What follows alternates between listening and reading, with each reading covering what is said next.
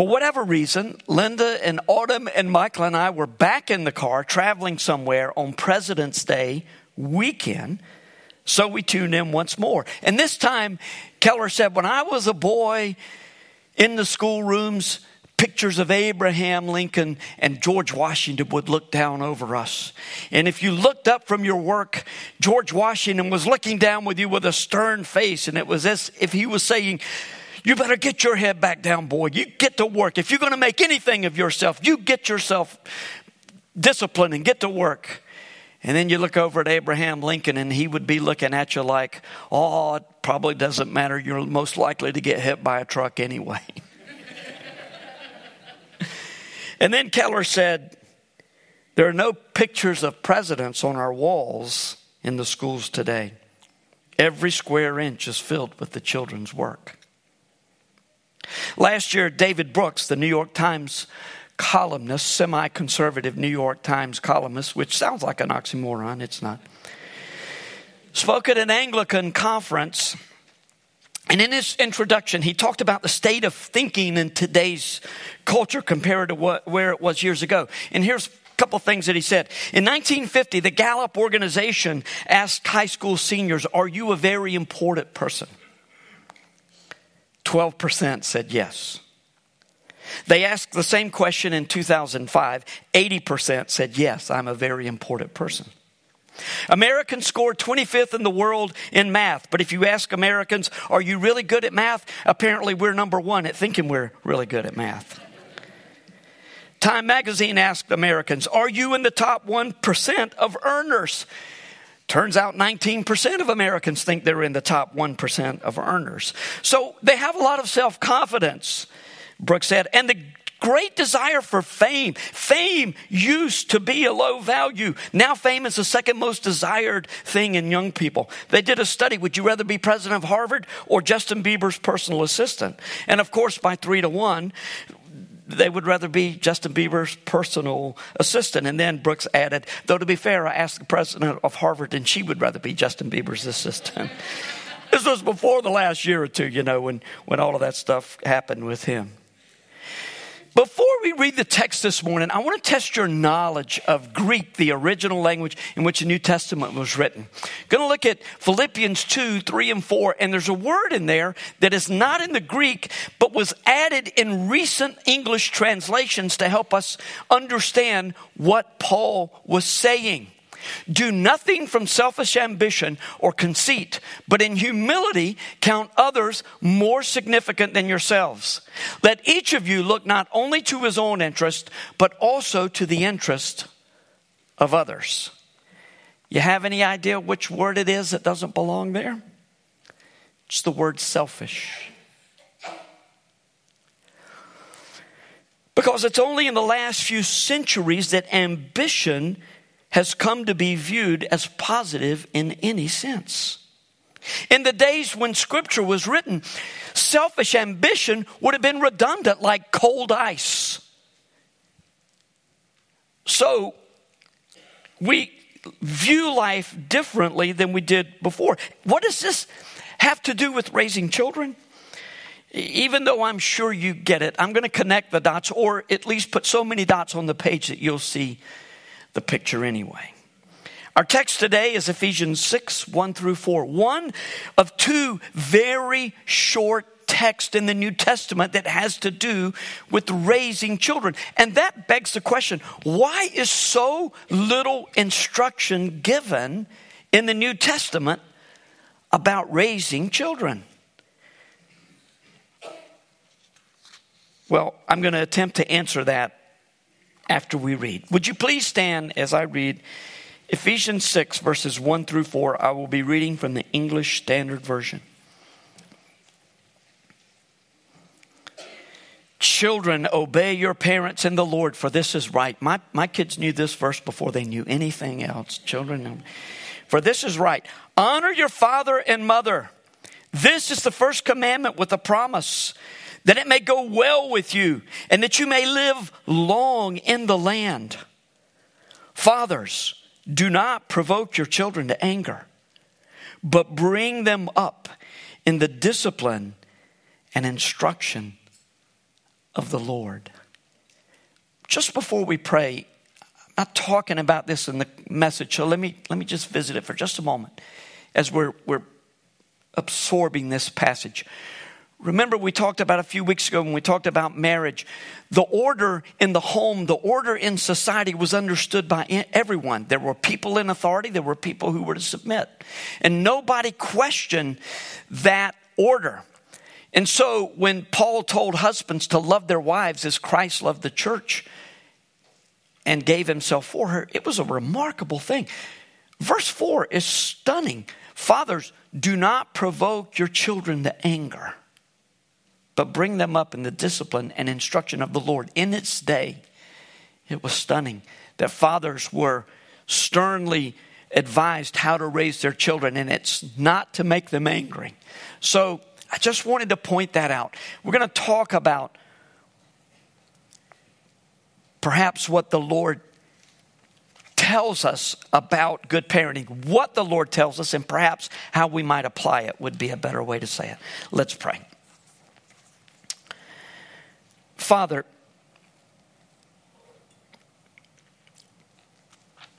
we recognize uh, that this is a broken world and we are broken people. And whatever we do, we do imperfectly. And yet, you have given us guidelines about how you want us to live in this world, principles that direct our paths. It's not easy because of our fallenness. It's complicated further by the spirit of the age, the culture, and it's never been easy. It's not that these are difficult days and it was easy before. They are different days, though. And the culture thinks in ways about parents and children that are fairly new to human history. And so we pray that you would help us to take our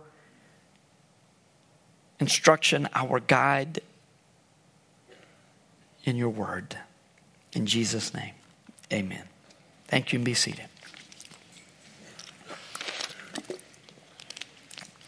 So, why is there, do you think, so little written about Christian parenting in the New Testament? I'm going to give three reasons, and I'll leave these on the screen as we talk a little bit about Ephesians 6 1 to 4. And, and while I could tie all three points to the text, there's a, there's a bit of speculation going on here. It's okay to speculate as long as you say that you're speculating and you are being true to biblical principles. You know, uh, it's been a while since we've gone through a book of the New Testament, book of the Bible, book of the New Testament, we'll be jumping back into that in the fall. And sometimes people say, Oh, I don't want to go through. I just want to go all over the place. Let's go all over Scripture. When we're in the book of Hebrews this fall, I promise you, we're going all over Scripture. Hebrews takes us all over God's Word. But when you do that, you lay a foundation that enables you to get out on the edges and be safe a little bit. So we're a little bit out there on the edges this morning. Um, and, and recognizing that, we have to be careful. Having given that disclaimer, I think the first person that, first reason that there's so little said in the New Testament about parenting is because there's so much said about it in the Old Testament. And the Old Testament is supposed to be part of our learning, part of our guide for instructing our children for living in this world. In Ephesians 6, Paul ties his instructions for children to obey their parents to the fifth commandment honor your father and mother. Before we jump into talking to the parents, can I say a word to those of you who are still living at home or those of you who are under your parents' authority. The Lord expects you to take your role in your family very seriously. He's not saying, Oh, I just don't think he gets that, or maybe she's not old enough to understand. No, he puts a, a hard word on you. He says, You want to have a good life? You want to live long? Not only obey your parents, honor your parents in the Lord. Colossians 3 says, Obey your parents in everything, for this pleases the Lord. So let me ask you, kids, you guys who are under 18 or maybe even under 21 or 22, do you think that your parents are doing a good job raising you? Well, actually, that's not your question to ask. That's my question. I'm going to ask them the same question. Your responsibility, though, is to sit before the Lord and to say, Help me to be the person. God has called you to be in the place that you're in right now. It's a calling to be a child. One day, you're going to be telling your kids the same thing you're hearing from them, from your parents. It's going to be your turn. Don't make us pray that you get what, you know, what goes around comes around, which is not a Christian Christian idea, by the way. That is not the same as you will reap what you sow. It's kind of a karma idea that everybody gets grace says we get better than we deserve. We don't get as badly as we deserve. Well, anyway, back to the point. There's a great deal about parenting and the role of, a, of, of, the child in, in the Pentateuch and in Proverbs, and that shouldn't be lightly discarded. Nonetheless, there is danger to looking only to the law for parenting instructions. It doesn't always say what you think it does. I've mentioned this many times, but a lot of you are new. Proverbs 22 6 says, Train up a child in the way that he should go, and when he is old, he will not depart from it. The word way comes from a Hebrew word that can also be translated bent, as in the bow is bent. And so, while we think Proverbs 22 is saying, well, train them up like this, you know, bless God, it's not saying that at all. It's saying that every one of your children is different. And God has given each one a particular bent, and you need to, to, to craft your instructions for each child according to the way that God has designed him or her. But there's a whole lot in the Old Testament that says, do this, don't do that. And if teenagers rebel, take them out and stone them to death. We're not going there, okay? We're not under the law anymore, and that is actually part of the point. Um, we are under grace. We'll get more there in just a moment. The word for children, by the way, in Ephesians 6 1, doesn't refer so much to a certain age as it does to relationships. Although clearly in Ephesians 6, Paul is talking about children who are at home and who are growing up, how parents are to raise their children. But it's very consistent. The word that he used, which means relational rather than age, it's very appropriate since Paul in, in 1 Timothy 4 said, Look, take care of your aging parents. And if you don't take care of your family, you're worse than an infidel. Now, a lot of husbands, Christians husbands, Christian husbands take that verse out of context and say, well, I've got to just, I've got to work 60, 70 hours a week. I'll be worse than an infidel if I don't take care. What it's saying is bring your old parents and grandparents into your home. Take care of them. So, you know, if under different circumstances, I might say, put that in your pipe and smoke it, but I wouldn't do that from the pulpit. So, this should happen if the second of our three points is embraced. The great commandment and the second covers the full range of bringing one's children and the discipline, raising one's children um, in the discipline and instruction of the Lord. When Jesus said that the greatest commandment is to love the Lord your God with all your heart, soul, and mind, then he tacked on and said the second is like unto it love your neighbor as yourself. He was referring back to Deuteronomy 6 4, the great Shema, where the, Moses said that the great commandment is it, or this is the command to you, O Israel. Hear, O Israel, the Lord our God is one, and you shall love the Lord your God with all your heart, soul, and mind. and you should teach this to your children and talk about it rising up, lying down, everywhere you go, day in and day out. Train your children this way. And all of that is being said in Ephesians 6 when Paul is hearkening back to the law. He's saying there's a lot of good stuff in here that you need to know. But the beginning and end of the law is love. We don't think about it that way, but it is.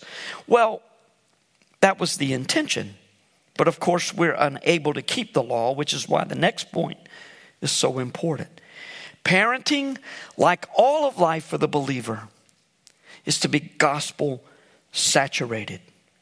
When you read the Old Testament for parenting instructions, remember that the New Testament tells us that even though the law is good, perfect in fact, it is an instrument of death to those who seek acceptance before the Lord by keeping the law. And living under the law has, there, there are a lot of Christian homes where that pretty much feels like the deal. We're living under the law. Certainly, there's great benefit to law in society and in the home. Sometimes you just have to lay the law down, right? But does God accept you, mom and dad, because you obey Him? Or because you believe that Jesus lived the life that you were incapable of living? And He died a death that you deserved and he rose from the dead in order that you might live again. What are you hoping is your acceptance, your obedience, or his obedience? That's credited to you through your repentance and belief. Make sure that you don't communicate to your child that your love is based on his or her behavior. Make sure your home is gospel saturated. So, how does one do that? Well, I've got a lot more thoughts about parenting that I'm going to share in just a moment. Uh, thoughts are going to be back and forth. It's because this parenting thing is a balancing act, isn't it? And, and, and the things that we talk about will show how difficult it can be. Uh, before I get started, though, I want to recommend a book. April Lee has been reading a book, and when Ricky talked about it the other day, Ricky, by the way, who graduated from Moody Bible Institute yesterday, and uh, will be coming home. Make sure to offer your congratulations to Ricky. That's a that's a great accomplishment. We went down to Charlotte. Michael, uh, our son, was graduating yesterday from Gordon Conwell in Charlotte. What a great day that was to see him get his seminary uh, degree and so many others. We've been talking about it. We really miss saying congratulations to a number of the Campbell students who have graduated this year. Others of you who may have graduated from other institutions. Sarah last week from Meredith. And just a great time of the year, but that's an aside. When I was talking to Ricky this past week, I said, Oh, let me see this book.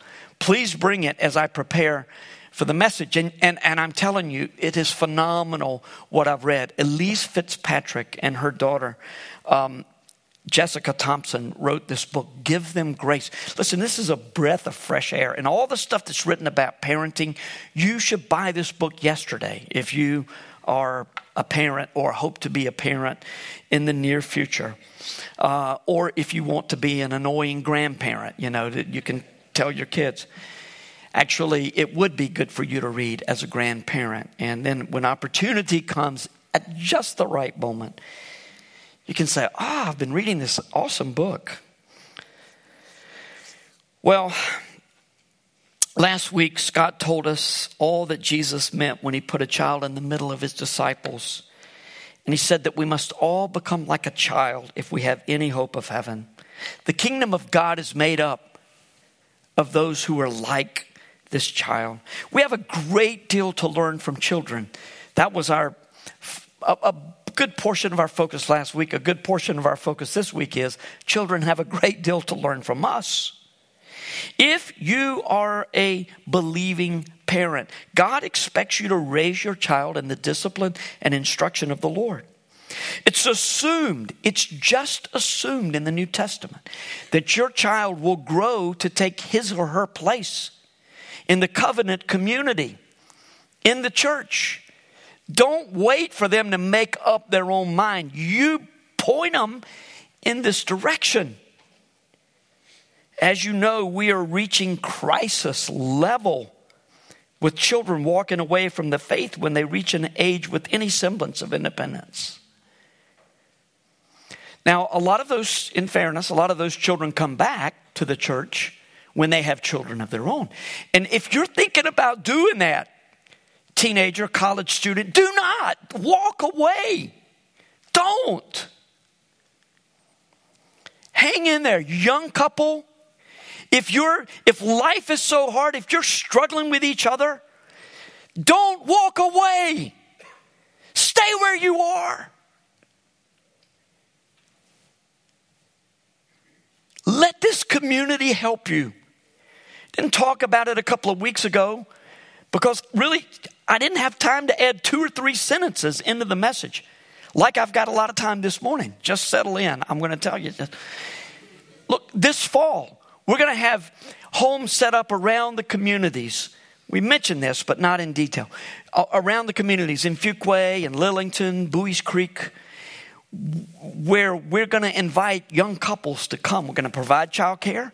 We're going to, it's not going to take the place of home groups. It's going to be once a month, but you can come and learn about marriage matters. That's going to be the name of the, the, the, the, the, the topic. In fact, if you're single, you're planning to get married, we would invite you to come in there as well and, and see what it's like. We want older couples, younger couples getting together and talking about the things that make for a good marriage. I picked up a book at the Gospel Coalition several weeks ago called Marriage Matters. Alice and I have just started reading it. It is, oh my gosh, just reading the introduction made me really want to read it. And so far, this is a great book. Hope this is going to be uh, our curriculum for the year. But a lot of it's just going to be encouragement for one another. You know, where you say, You're kidding. You guys are going through that too. Well, good. We don't feel so bad now, you know? Oh, wow. How did you work it out when you were young? You know, what were the problems? So we, we want to help and we need to do the same things, kinds of things for young parents. It's hard to raise children today. But let me again, my point don't let your children walk away just because you want them to make up their own mind. If your child has walked away, I'm going to talk about this again at the very end of the message. If your child has walked away, don't blame yourself. Every person has to make his or her own decision. And nobody's going to stand before the Lord and say, Well, my parents. And the Lord's going to say, Well, you know what? You're right. You had a hard time. Let me just. No. You have to make your own decision. If you could have done things better, welcome to the club and get in line if you wish to talk about your failures. So let's spend a little time talking about parenting. I think I would be able to back all of these suggestions that I'm going to give uh, biblically. But no doubt, some of what I learned raising three kids plays into the advice I'm about to give. And no doubt, some of you will disagree with some of the things that I'm going to say in the time that we have left. Can I ask you to please just give some thought to these points after you've cooled off a little bit, you know? I, I was very much like John Wilmot, whom Scott quoted last week. Before I got married, I had six theories about raising kids. Now I have six kids and no theories. You know, that's pretty much the way parenting is. And that's certainly the way that I felt when I began. And no matter how you are raising your children, you have no idea whether you're doing the right thing or not. Well, other people do, but you don't know, you know, whether you're doing the right thing or not. And you have no idea how they're going to turn out. You just don't. There are no guarantees. So, some of the things that I'm going to talk about, I see in retrospect. I didn't know it all along the way. I was. I felt just like that guy. I was a psychology major. And like three months, for those of you who want to try to do the math, three months after we were married, my wife got pregnant. And um, so I'm thinking, that's okay, I've got this. I'm a psychology major, you know. By the time Elizabeth was born, I didn't know. I didn't know nothing about raising no children. I can tell you that. It was like, ah, what am I going to do? Well, here goes. First, teach your child to honor all adults. The biblical word and principle is fear. Now, not to be afraid of adults, but to have a healthy respect for adults. When I talk about the olden days, if you're under 50, don't be so quick to dismiss the things that happened in the olden days because you know what? You've got ever how long you think the earth, how, how long you think humans have been here 6,000, 10,000, 25,000, I don't care. How long do you think humans have been here? It's been all of that, and then it's been the last 50 to 100 years, maybe a couple of hundred years, where people started thinking differently about child centric. Look at the Gallup poll from 1950 to 2005. How kids think about themselves.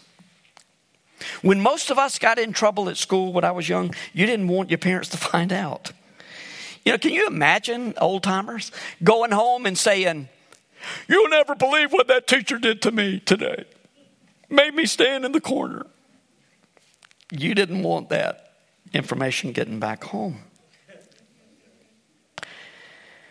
Listen, I know, and I'm going to address this again in the next point. I know some adults who are not worthy of respect. I know adults are not always, and your kids come into contact with them. But the New Testament teaching is for all of those who are in submissive roles to give honor to those in, who are in authority.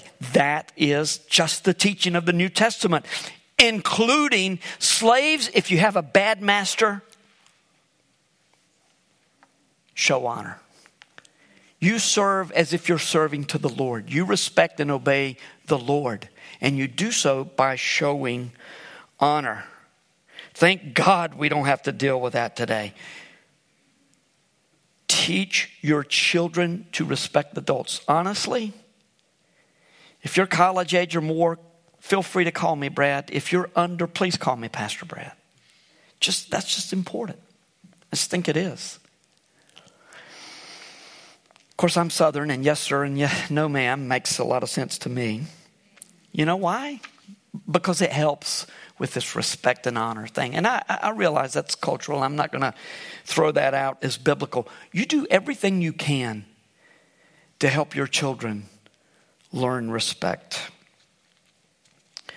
Until recently, this the way it's been. Obviously, not always, but for the most part, children honored and respected adults. And you cannot allow the culture to move you away from God's design. I can assure you that if you will teach your children to have a healthy respect and honor for all adults, your teachers, your children's teachers at school will thank you so much, as will the people who are taking care of your kids right now in the back. Teach your kids to have respect for adults. One of the ways that you can do that, this is going to seem like an aside, it's not. One of the ways you can do that, you can teach children to respect all adults, is to teach them how to appreciate adult humor, which you may have to adjust to yourself. See, generations in the past used to be far more connected with one another than, than, than they are now. And we might say, oh, yeah, grandpa's corny. But we wouldn't say, that's stupid. You, you know how you know that you've got a language down? That you really understand a language? When you are able to get the humor in that language. Because you understand the culture. You probably think that Jesus didn't have much of a sense of humor. That's because you don't understand the culture of the day. Jesus was funny and sarcastic. A few weeks ago, you remember we were talking about John 21 when Jesus asked Peter three times, Do you love me? I mean, I can see that happening kind of like, So, Peter, remember Peter said, If everybody else, everybody else falls away, I want. And Jesus says, Peter, uh, so you love me more than these guys do, right? Is that right? Is that what you were saying? I mean, you didn't have to say all of that, everybody knew. And three times he asked him. And it was a little bit of a dig, and it hurt Peter, but it made the point.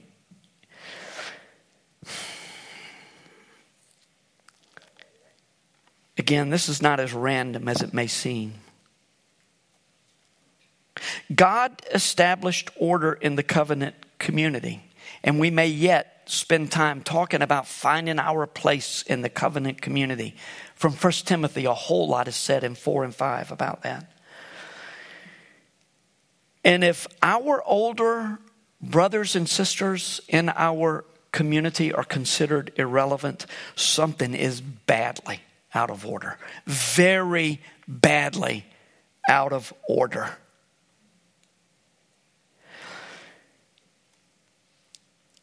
So, if you are a parent of small children, let me ask you what kind of connection do you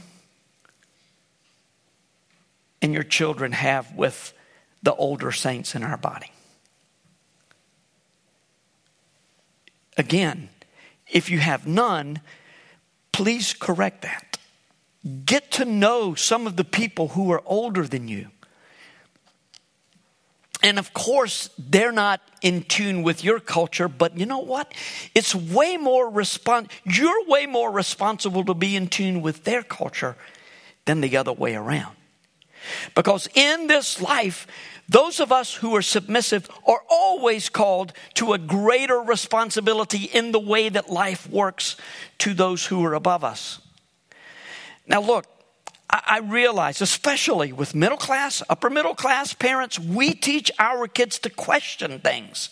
And that's part of the ways that you will help them to grow into the adults that, that, that will make enormous contributions to this world and to society in this world. So don't confuse what I'm saying as, as encouraging your kids to be uh, little robots who obey everything, yes, sir, yes, man. That's not it at all. But honoring those who are older is a big part of our responsibilities, especially within the covenant community as believers. Is there any place like the church where all ages are designed to meaningfully interact with one another? Make sure your children know the seniors in our body and who they are, what they like to do. And those of you who are seniors, same thing. You just may tend to shuffle out. No, I'm just kidding. I shouldn't have said that. You, you may just tend to walk out. Look, I'm shuffling myself here pretty soon. Um, you, you may just want to walk out and just not pay attention to anybody. Pay attention to each other. All of us, we need to do that. Care about one another. Secondly, at the same time, fiercely defend your child when necessary. Just make sure it's necessary. Look, some of you, I can imagine, were sitting with great difficulty through that first point. In fact, maybe even fuming. If you were abused as a child and an adult did not step in, I don't blame you for being upset you make sure that your children are well protected and you create a climate and a culture for them to be able to tell you when something is not right. Make sure, though, that you intervene for the important issues. When you speak with your child's teacher, say, just that as an example, say that. Follow one of the seven habits that Stephen Covey identified of highly effective people seek first to understand, then to be understood. And both are important. It's not that you just listen and walk a mile in his shoes and then just go your own way. No, try to understand where the teacher's coming from or the one in position of responsibility over your child is coming from, and then say, Now let me help you understand what's important to us. That's a good practice, by the way, for you to model for your children. Seek first to understand, then to be understood. Next, resist the cultural pressure to say yes to every sport or artistic activity in which your child wants to participate, especially on Sunday mornings. But it's the only time this particular team travels. I get it. I, I, recognize it's a different day, it's a different look. I go home and watch NFL, you know. So who am I to say you shouldn't take your kids to sports? I'm going to watch sports on Sunday afternoon. I'm going to go to the restaurants where they, you know, people are had to be there before church was over in, in order to serve me, but I just want you to think about right now, we have the opportunity to miss church for stuff that we want to do. It may not be long before culture forces us to either be in or out.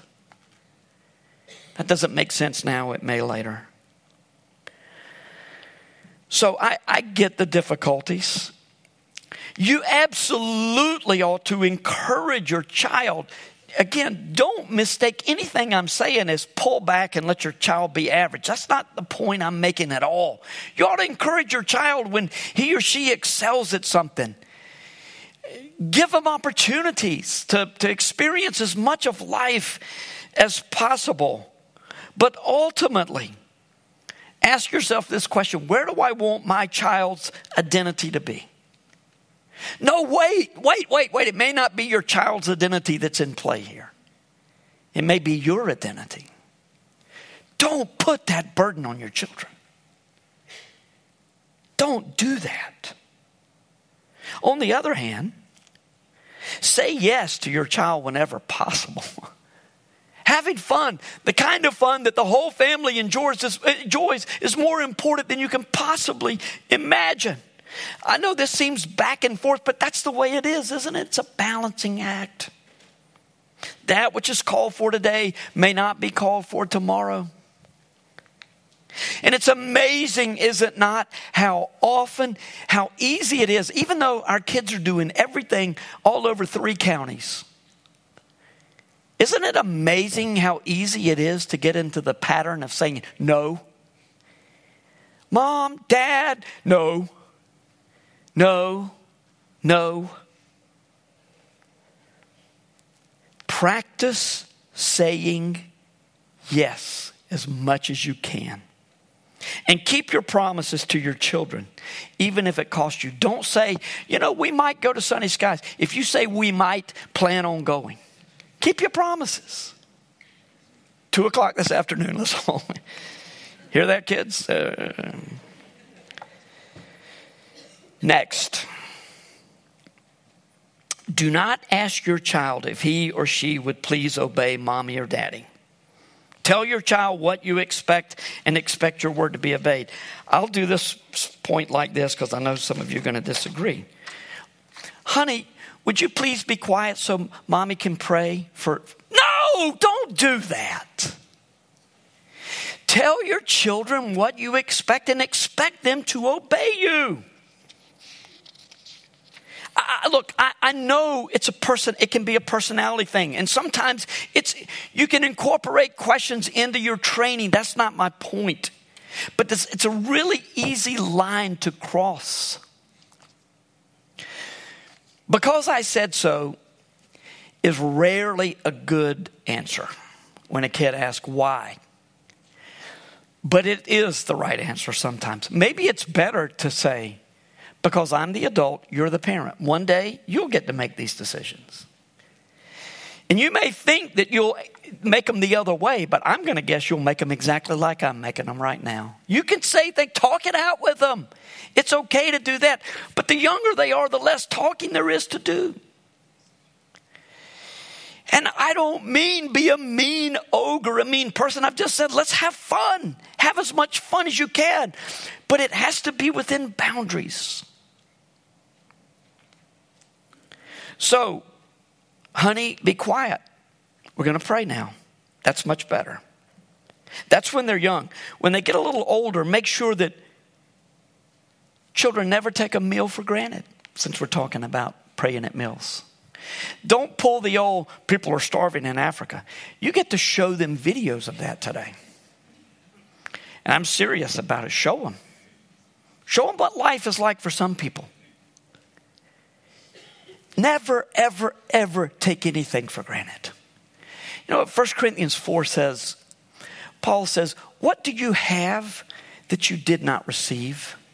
And if you received it, why do you boast as though you did not? Everything that we have comes from the hand of the Lord. And we are to teach our children that there's a, a respect that they owe to their parents, to the Lord, And there's a, a, a, spirit of gratitude that we need to have for everything that He has done for us.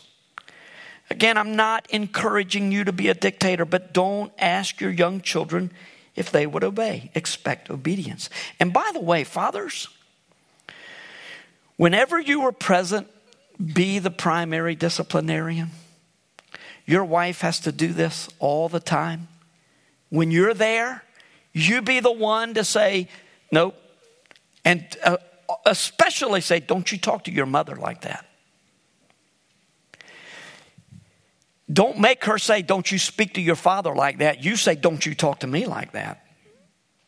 And especially you say, Do not talk to your mother that way. You're the head of the home. And yet, the mother is the one who is tasked primarily with raising the children. And it seems so unfair, moms, when when your kids are just like you can't control them for anything, and daddy comes in and they straighten up just like that. Listen, be thankful that that's the case. Fathers, you live in such a way that that's the case. When you come home, they straighten up.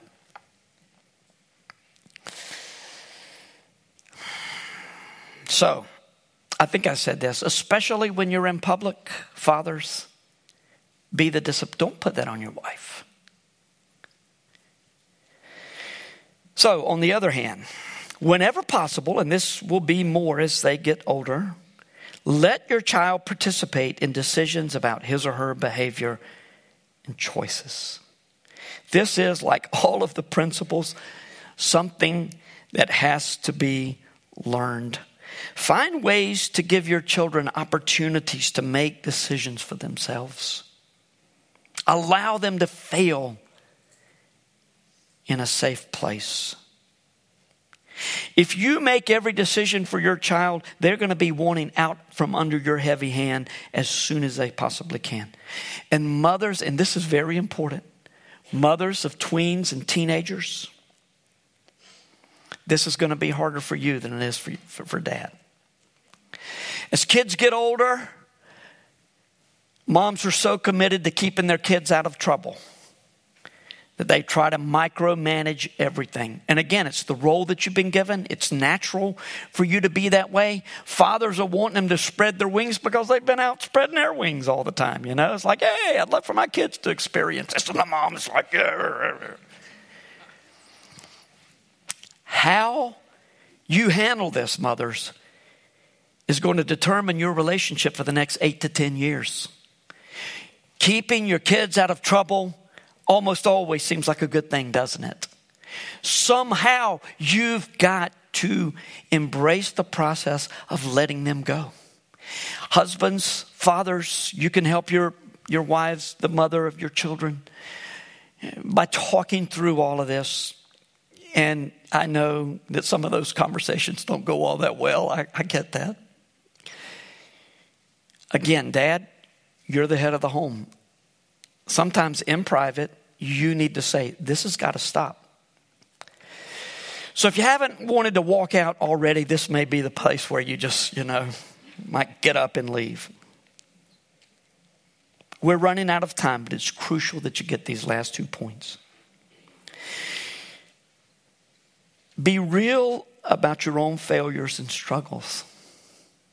Model a dependence of God's forgiveness, grace, and power for you to live as His obedient child. Once again, save this for the biggies. You don't want to say, Oh, honey, daddy made you mad. I'm so sorry. Please forgive daddy for the. Stop that. You're the daddy. But when daddy messes up, say it. I messed up. I'm so grateful that God forgives me. It's all part of this grace, this establishing, this last point, extending grace and establishing a gospel saturated home. Elyse Fitzpatrick does a great job in that book, Give Them Grace. Look, some of it's hokey. It always is when you push something too far. And that's see, that's the whole thing about this raising kids. It's like Old Testament, New Testament, it all there's a place for law, there's a place for grace.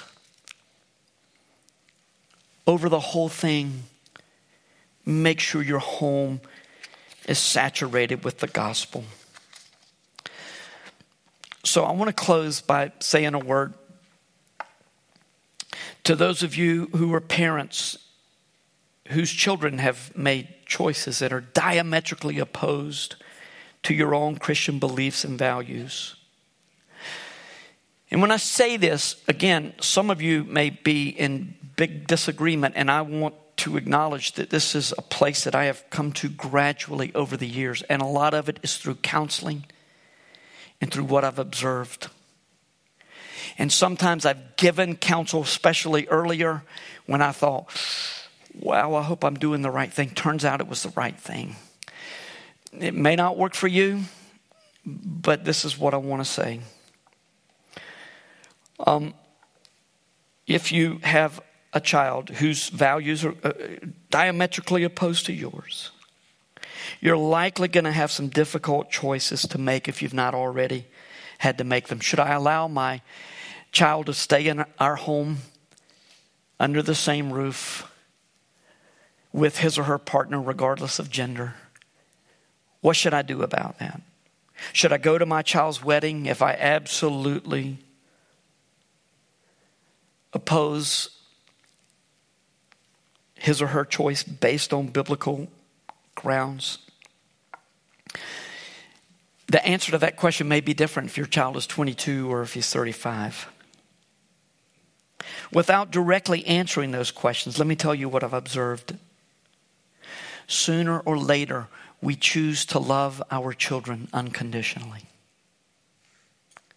Sooner or later, we just choose to love them. Let me ask you a question Does your child know where you stand on these issues?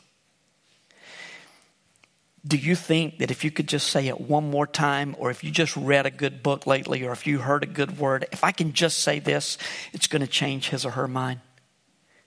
It's not. You know what it does? It, it builds the wall, it makes it thicker. And they go more in the direction you don't want them to go. If you're not careful, you'll make it far more difficult for your child to return to you or to the Lord. If you care more about your stand than you do your child. Now that's again, don't don't put two and two together and come up with six. You have to care more about God and His Word than you care about any other relationship, any other relationship in this world. But you know what I'm talking about. If you just want to say, hey, this is not going to happen under my roof, when, when someone is crossways with you, someone has hurt you deeply, outside of the family, inside the family, chances are that we want to get back. We feel like we're going to gain something if we get back, but this is why God's God's ways are so much better than ours. I, I, I, think it was uh, Sean I heard on a sermon recently I was hearing online. Sean was saying, We're never more like Jesus than when we're forgiving our enemies. Maybe it was someone else, I don't know. Sean was talking about that in one of his recent messages. Make it easy for a person to come back to you. Because sometimes people say, What I've been doing is ridiculously wrong, but I just can't admit it to my parents because of the ways that they have, you know, don't develop. It's tricky. Who knows how to handle those situations? None of us do. We're not adequate for it. But God's love, God's word, God's spirit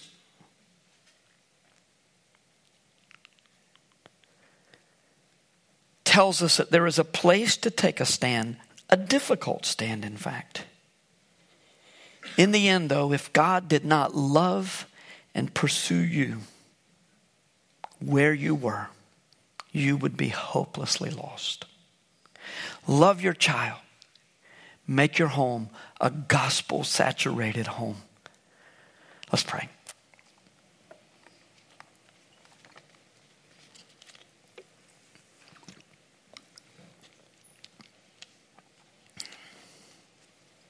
Father, you have modeled for us how to treat our children. You treat us with deep, tender love and care. Teach us to honor and respect you. And Lord, may our commitment to raising children in the discipline and instruction of the Lord coincide with a commitment to honor and respect you, to love you, to hear from you, to be in your word, to receive discipline and instruction from you. We need you, Lord. We have a lot of children, a lot of children in our church. We have a great responsibility to these children. And even though I didn't talk about it in the message today, Lord, we all are a part of their success as believers, as followers of Christ. We pray that every one of our children, our grandchildren, will be saved, will, will know the love of God, will put all of their trust in Jesus. We pray that every one of our children will be united with the spouse who will love him or her for all the days of their lives, and that our children would be worthy spouses. Lord, we're broken people, but you mend us. and we have the treasure that we have in earthen vessels,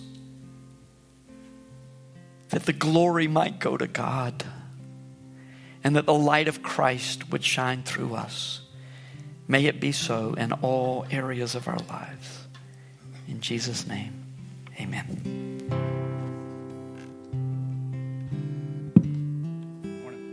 Um, just one thing to note the amendment for the Constitution passed unanimously. And for the benediction. From New Living Translation, Ephesians 6 23. Peace be with you, dear brothers and sisters, and may God the Father and the Lord Jesus Christ give you love with faithfulness. May God's grace be eternally upon all who love our Lord Jesus Christ. And all God's people said,